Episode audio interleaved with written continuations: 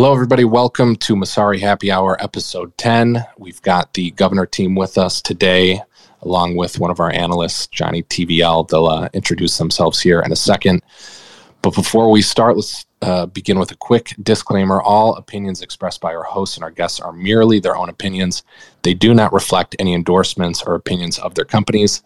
This discussion is meant for informational purposes only. You should not take their opinions as investment advice, as you will be solely responsible for your own investment. Hosts and guests may hold cryptocurrencies discussed in this Twitter Spaces. Additionally, certain Messari employees are required to disclose their holdings, which is updated monthly and available at our website. As always, I will share a link to our latest disclosures tweet.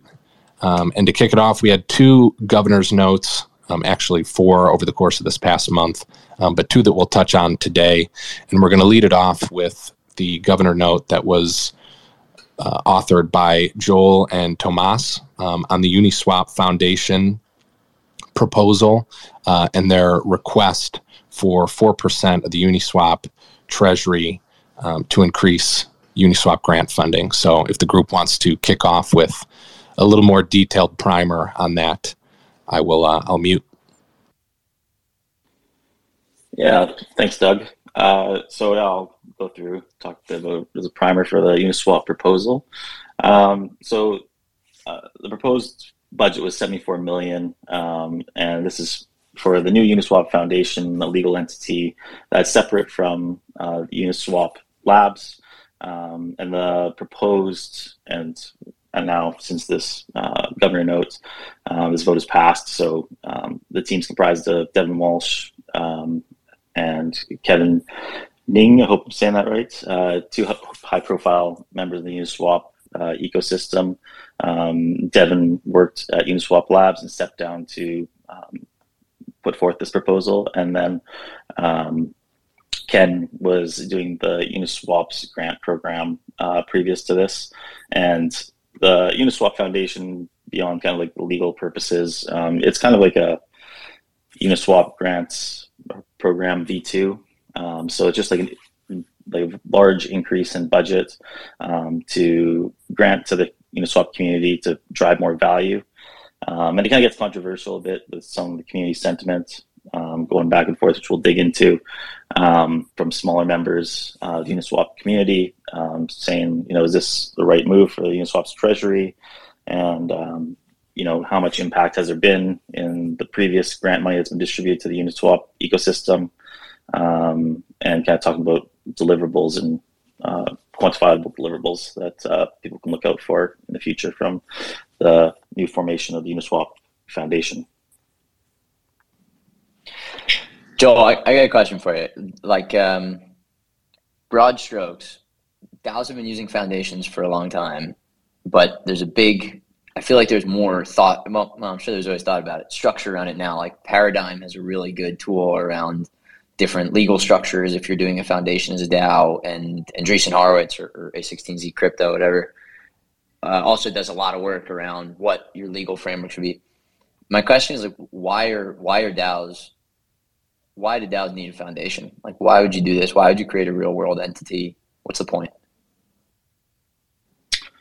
Yeah, uh, great question. Um, so I think in this scenario, um, the one that they have, I just I pulled it up because they kind of loosely mention it in one of the comments, I believe, on the forum, um, is would be like a, a Delaware C corp.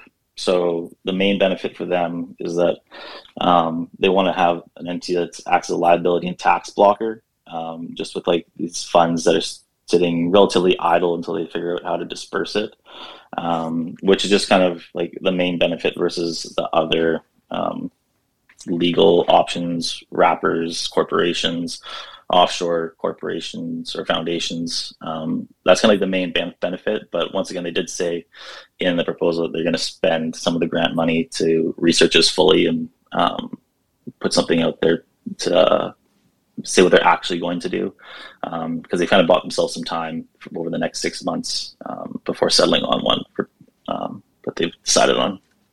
So they so they haven't committed to what type of legal entity they're going to make yet. Correct. They've just suggested strongly that they're going to do the Delaware C corp just for the tax benefit uh, and liability reasons. Um, like there's a few other ones, but that's like the main point that they, they stressed. Um, and so once again, it could change based off research that um, they pay for in grant form. Hopefully, they're not talking to Michael Saylor's tax lawyers. uh, cool. I, I, have, I have a I have a question. What um, you said this is kind of like a grants 2.0. How much did the Uniswap grants? What was their funding? Uh, how much did they have? Because 74 mil is um, to most people that's a real chunk of change. So what did they have originally?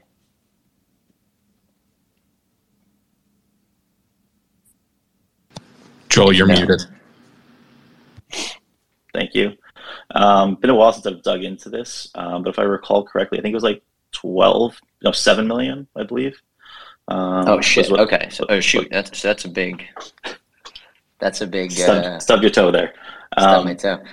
We, we, uh, yeah, so they, 7 million of uni. So it wasn't like USDC or anything. That was to um, 122 grantees over 18 months. Um, and that was where kind of a lot of people were lashing out saying, um, you know, what has this 7 million done for the Uniswap community? Is that, does the TVL increase? Has the number of users increased? Like, where's the quantifiable metrics? Um, so there's a little bit of discussion over that.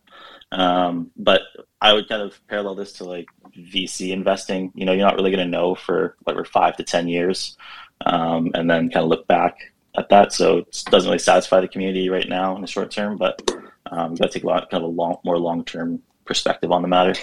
I like I like that frame. I've seen this in, in a couple forums because it's like um, it's a very tricky dance as capital allocators, which is kind of what DAOs are with their treasury, of like you're shelling out a ton of money for these different things and in in non-DAO land, like you do an ROI analysis before you do these things usually. Like you, you know what you want out of them. But to your point, maybe in startups you don't exactly do that. And I saw someone write in front recently that like usually in startups you you do run like you're burning cash.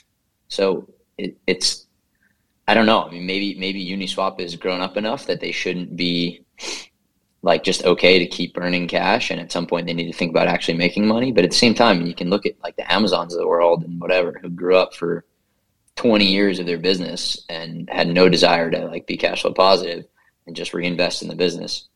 Um, I don't know. What do you guys think, Traver Joel? Like, should, is, is this is that is that a fool's errand to say like, ah, oh, you know, it's it takes money to make money, or or should we be more structured with with DAO spending? I think that um, just jump in here is like you want to think about like the maximum value. You got you got to take shots, you got to take swings, and so um, you know you got to disperse that money. It's kind of like you know if you're if we're paralleling this to VC investing, you only got to hit on like ten percent or five percent of your investments, and that makes up like your whole spend of the fund, right? Because um, it's just gonna you know 10x, 100x. So um, and then to the other part of that is that I think with the Uniswap Foundation, I just saw them post. Um, I don't know if it's a forum post or whatnot the other day, or just a tweet thread um, saying that they are looking to help one of their past Uniswap grant propo- uh, program grantees um, get more users through additional uh, Uniswap Foundation grant funding. So they're it's like a data analytics um, uh, DeFi Uniswap grantee that received money, and they're trying to bolster them up with some money uh, to other grantees to build on top of this analytics platform. So I think that's going to be something different with this DAO Treasury spend is that they can keep kind of building on with things that are the grantees that are in their portfolio, you want to mm. call it. Um, and uh, you know, big you know, big macro picture. You know, I don't know. It, it, it's kind of like the spray and pray of do they spend the DAO Treasury um, to your question, or is it just like they need to start making money? Which I think you know, if you ask Kasu, that'll be a, a different answer. yeah, yeah true. Um, it's also quite different than uh, just thinking like the. It'll be interesting to see. It's very different than the like optimism grants plan, where they're like, we're going to have this retroactive public funding grant, like sort of this specific DAO, which as a group will make the decisions for where we give this money.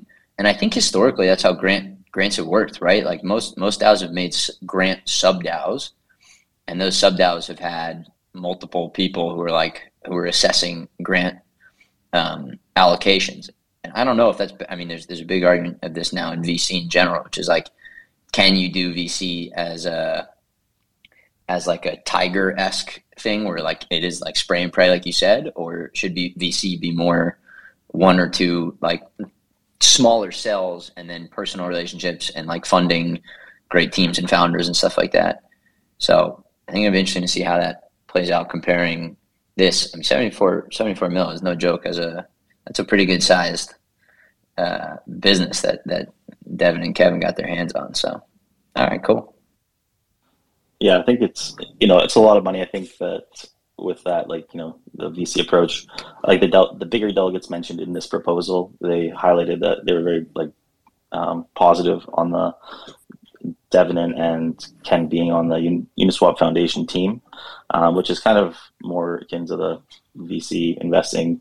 Um, I don't know frameworks that I've seen these days, are they're just investing in people, you know, instead of like the idea, uh, the merit of the project. It's like if you know they're two-time founder or whatever, um, they're more likely to get you know more money, better support, um, quicker and faster uh, through VCs. So um, I think that's another way of thinking of it.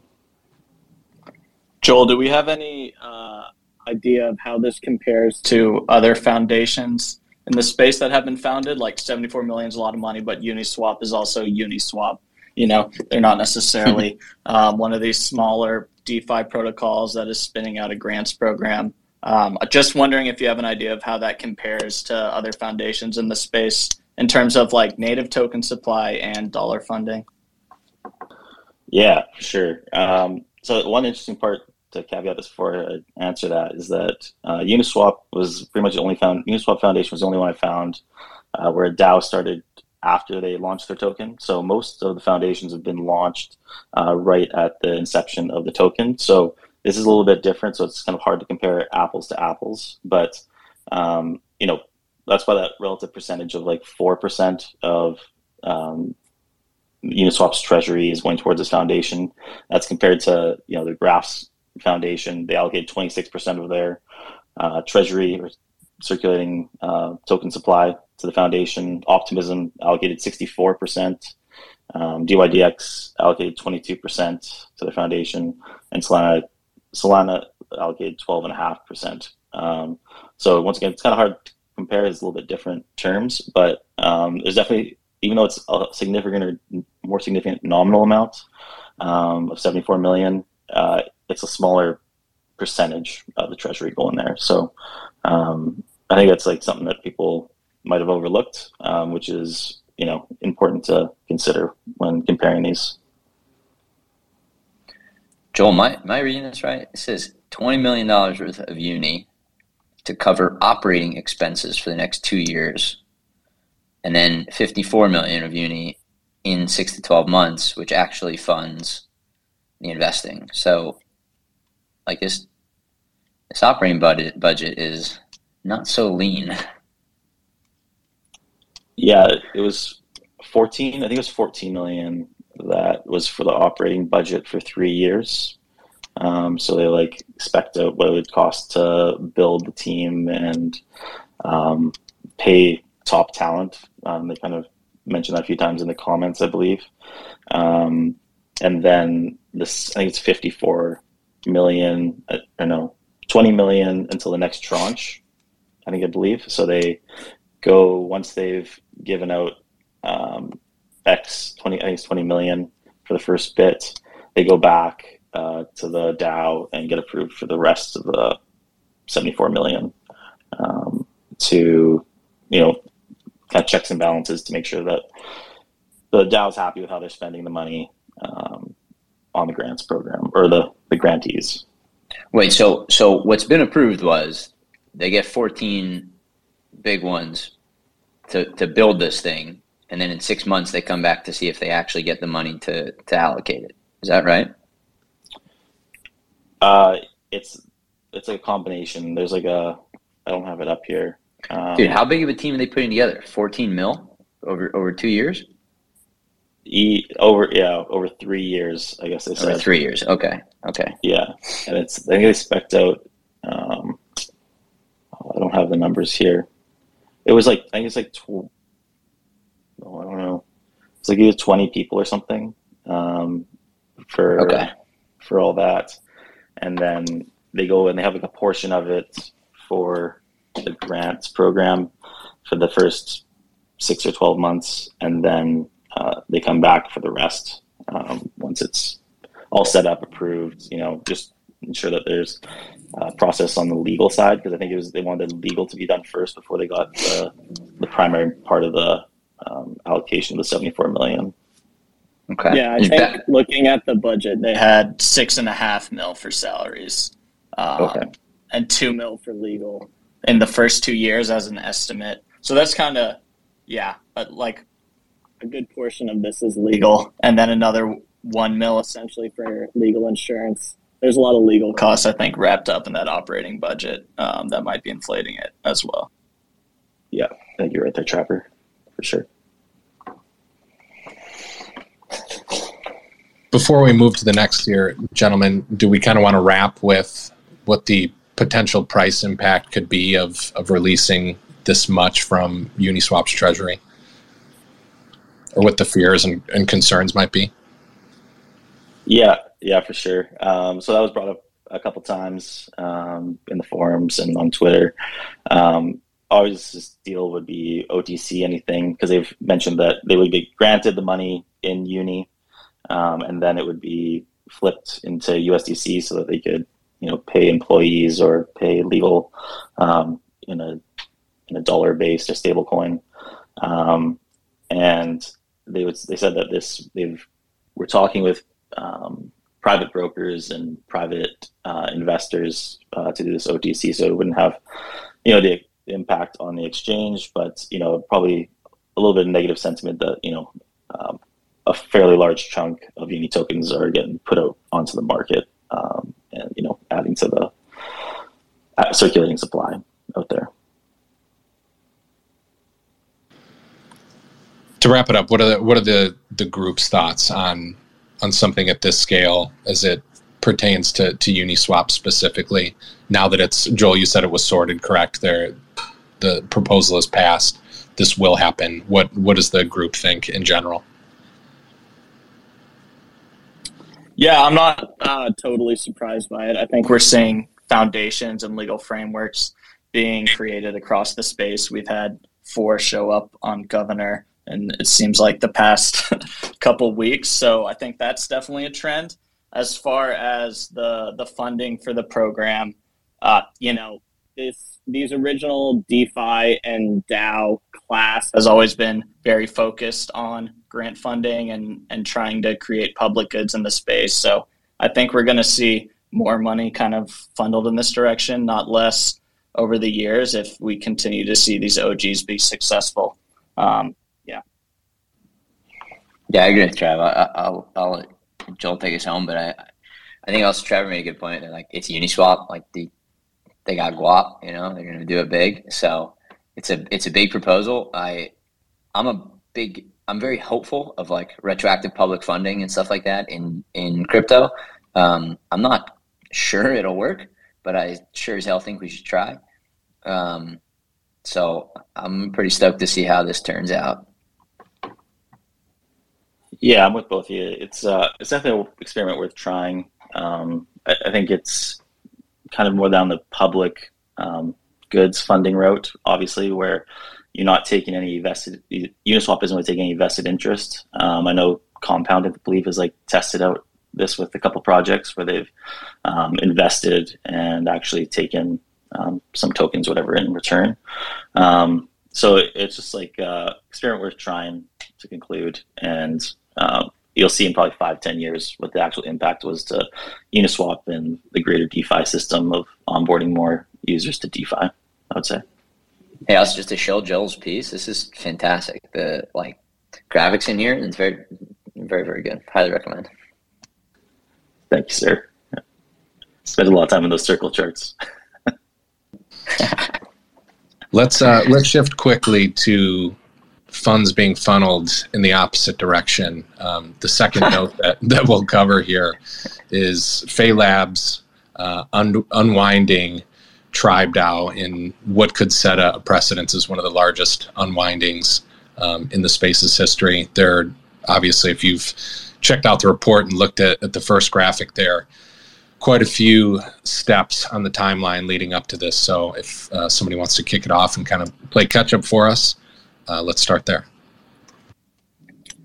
Yeah, uh, happy to happy to kick this off. So essentially, as Doug stated, Tribe DAO is unwinding, and they're the DAO behind Fei Protocol and also Rari, which they acquired last year in December. It's been a pretty uh, well publicized ride for for Tribe DAO and Fei. I think their entire existence. So this is a big uh, proposal, but it's not the first time they've been kind of in the limelight. So I think to kind of put this in context, um, there's really uh, a timeline of events here, but but we'll just start with TIP 120, which uh, was the first big proposal that had to do with the unwind. Um, so essentially, there are there are three steps to the unwind that need to take place. Uh, there's a consolidation step, which consists of taking all of the tribe DAO's assets and consolidating them, uh, switching assets that need to be sold into DAI or USD or something that can be distributed back. Um, then there is an issue of repayment and how those funds get distributed. Um, there is also a redemption where tribe token holders, the governance token uh, of Tribe DAO, token holders would be able to redeem their tribe for treasury assets that remain. So those are kind of the three big steps. Um, TIP 120 was the first proposal that I mentioned that uh, was passed. It returned all of the unvested tokens um, from the core team back to the DAO. And then now we have most recently TIP 121, um, which is a proposal for the future of the Tribe DAO. And it essentially puts all of the protocol, protocol controlled value into the hands of the DAO to redistribute. Um, this is where it gets a bit messy. Uh, the first step of consolidation has been started. So they voted to, with uh, let's see here. They voted to uh, sell a bunch of the assets in terms of LUSD. They are selling 21,000 ETH. Um, there's a number of assets that are also held by the DAO. They have approximately 50,000 staked ETH, which, due to liquidity issues, they're going to try and find a way to either distribute to tribe token holders during redemption um, or sell, maybe OTC.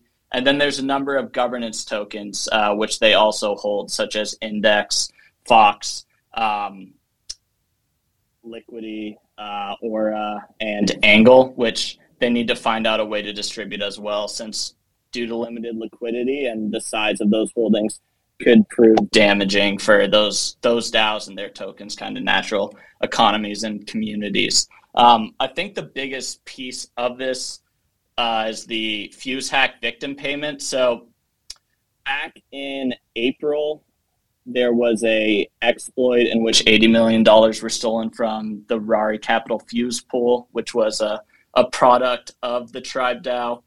The Tribe DAO voted not to refund the back, the hack victims.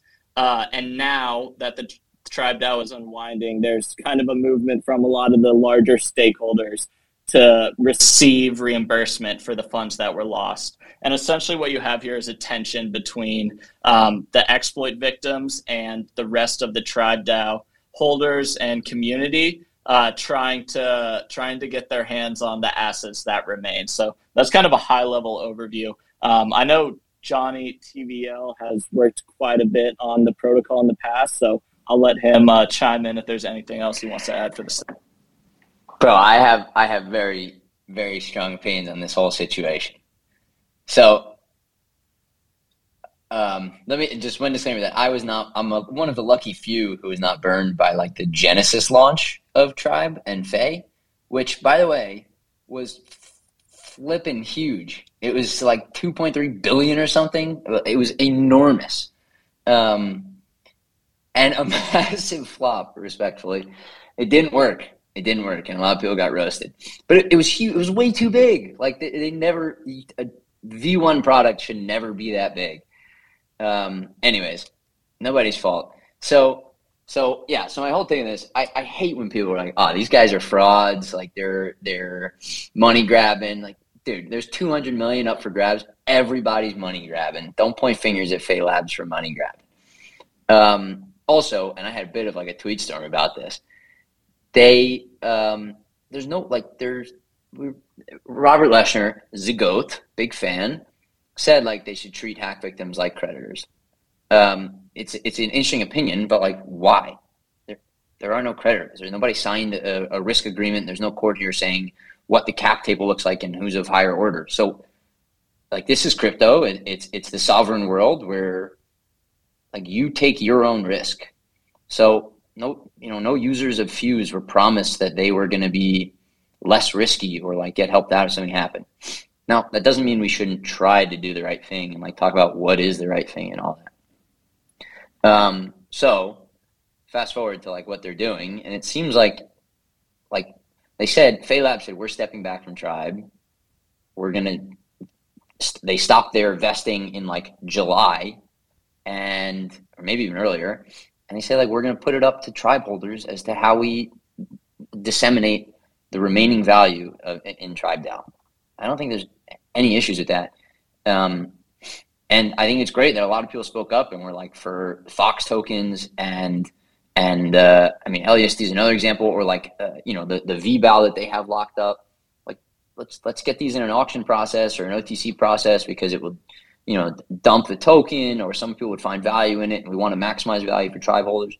Like that's really cool, man. Uh, getting this big of an unwind is is really really cool. So, anyways, um, yeah, Fei had bunch of entrepreneurs who who went huge. It didn't work, and then they they like saw a chance to find product market fit in November December, combining Fuse and Fei and went huge again with like a multi-billion dollar merger and they never were able to like launch their products off of that because of the, the, the hack so bummer like sometimes startups don't work um, they tried something really cool it flopped and happened to flop in like with a billion dollars a couple of times which is i mean it's crazy but like it did people bought the vision you know whatever so anyways that's that's my spiel. I've got a, a, question for the group before you jump in, Traver. Do we think that, and y'all might have a better insight on what the the voting split looks like for Tribe DAO when it comes to Zach's point on like protecting individual users versus um, the the team and the decisions they make. Do we think that there was something they could have done structurally, or was the hack such a large issue that it wouldn't have mattered from like a DAO governance structure or, or voting power split standpoint? Yeah, so this is actually really interesting. Um, the the tribe DAO governance structure is fascinating uh, in that you have an elected council of representatives and the tribal councilor that serve as kind of uh, a governing body for the protocol. So this actually right after the hack happened, it went to vote on whether to reimburse victims, and it went on Snapshot and an off-chain vote. So the way that works is all the tribe holders can vote on Snapshot. Um, if they approve the vote, it's up to the tribal council to go on chain and execute that proposal.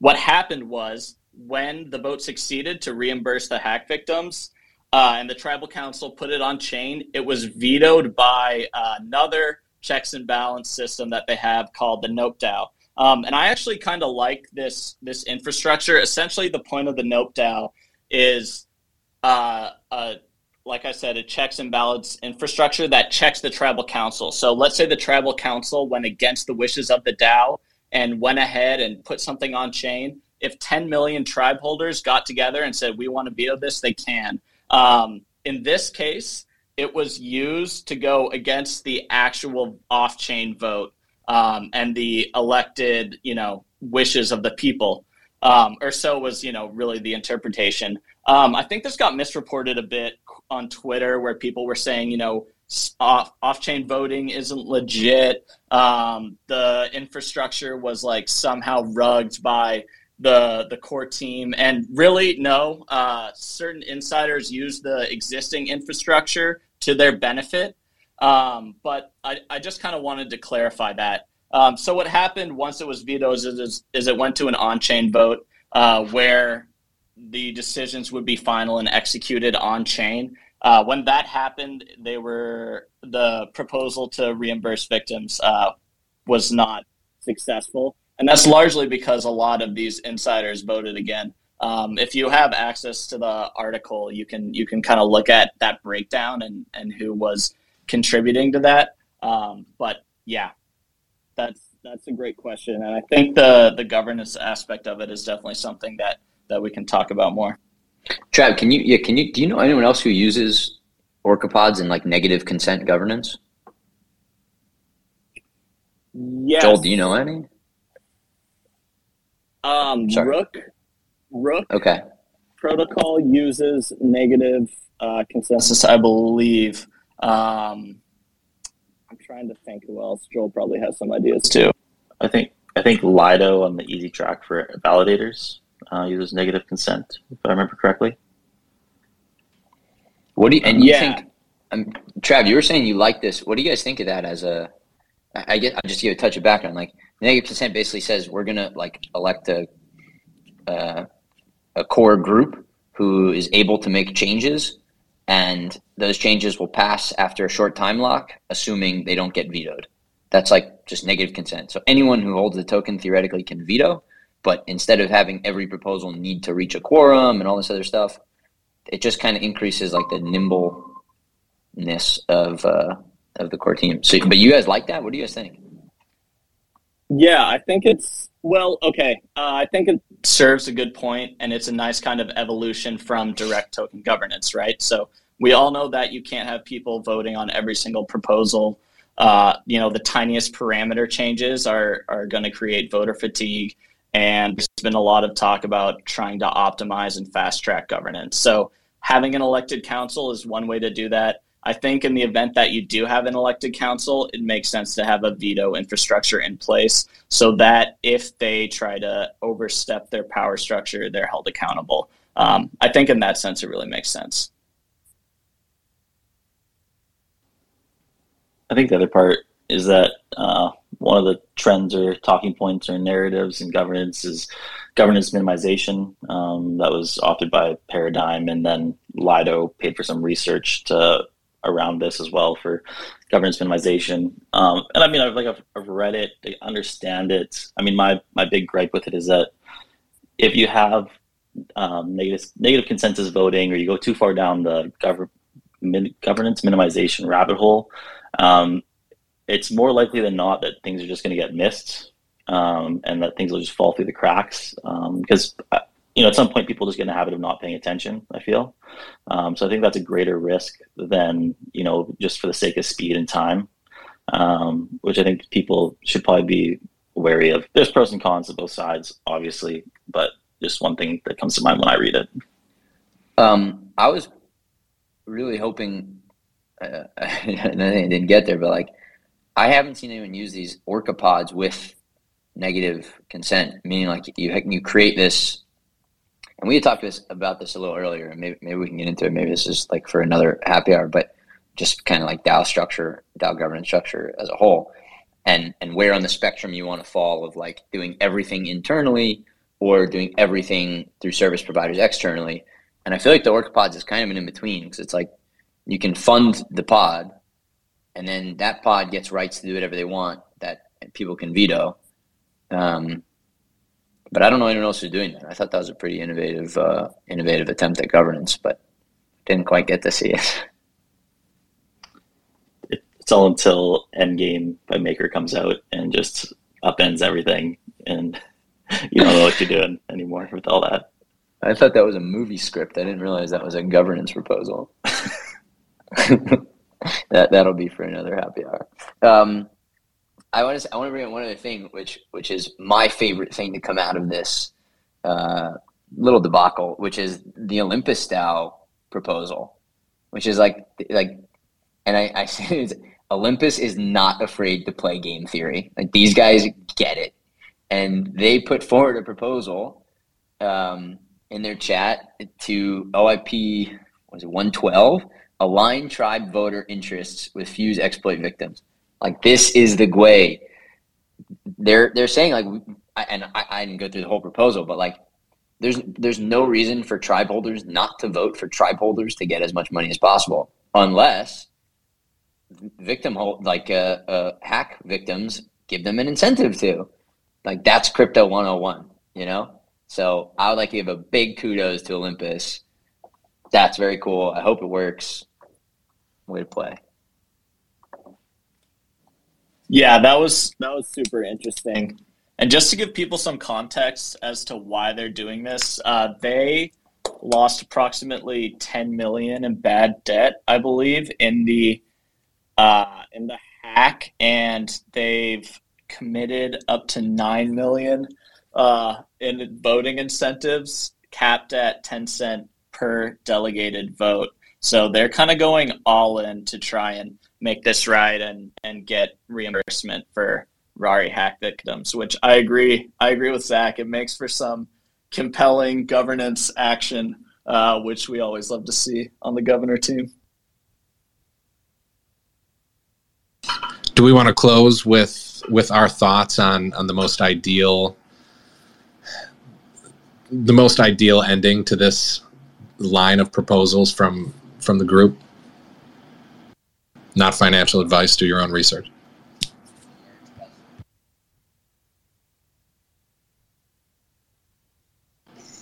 You're muted, Johnny. Oh, sorry. Uh, the the most ideal would be that ETH rips into the merge and protocol controlled value doubles and everybody gets their money back. But assuming that that's not going to happen, um, yeah, I, I, for me for me, man, the idea would be they have they have a um, really well done like asset unwind where they take these right tail assets that they own, have a an effective and like open auction for them to get as much money as possible for tribe while also like giving the people who want these the best chance to get them.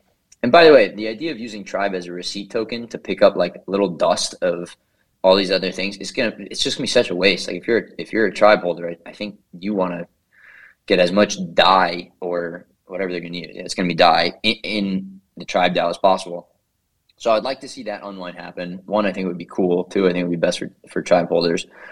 Um, and then I would I would really like to see the hack victims come up with an incentive scheme to align their interests with tribe interests. I, I don't have I haven't put thoughts I don't like have a recommendation on how to do that, but I think that would be very cool. Um, and then you know everyone gets in kumbaya into the sunset.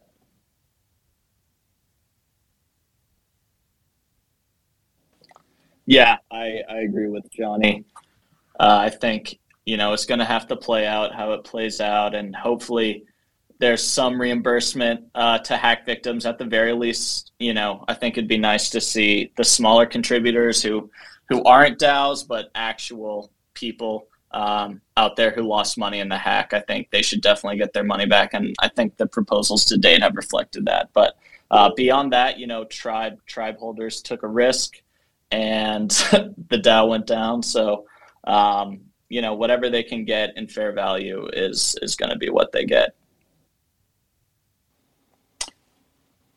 Yeah, um, I think that uh, it, seems like they're acting in goodwill, a good faith.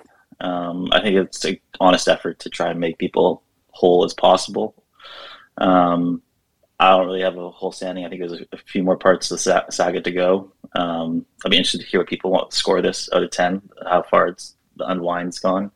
Um, I know we got a wrap soon. So, um, yeah, I think that uh, if you have access to this piece, uh, it's definitely worth a read. It's uh, not just the timeline of events, but um, you know, some some number crunching um, is awesome in this piece. So, I highly recommend. Worth a read.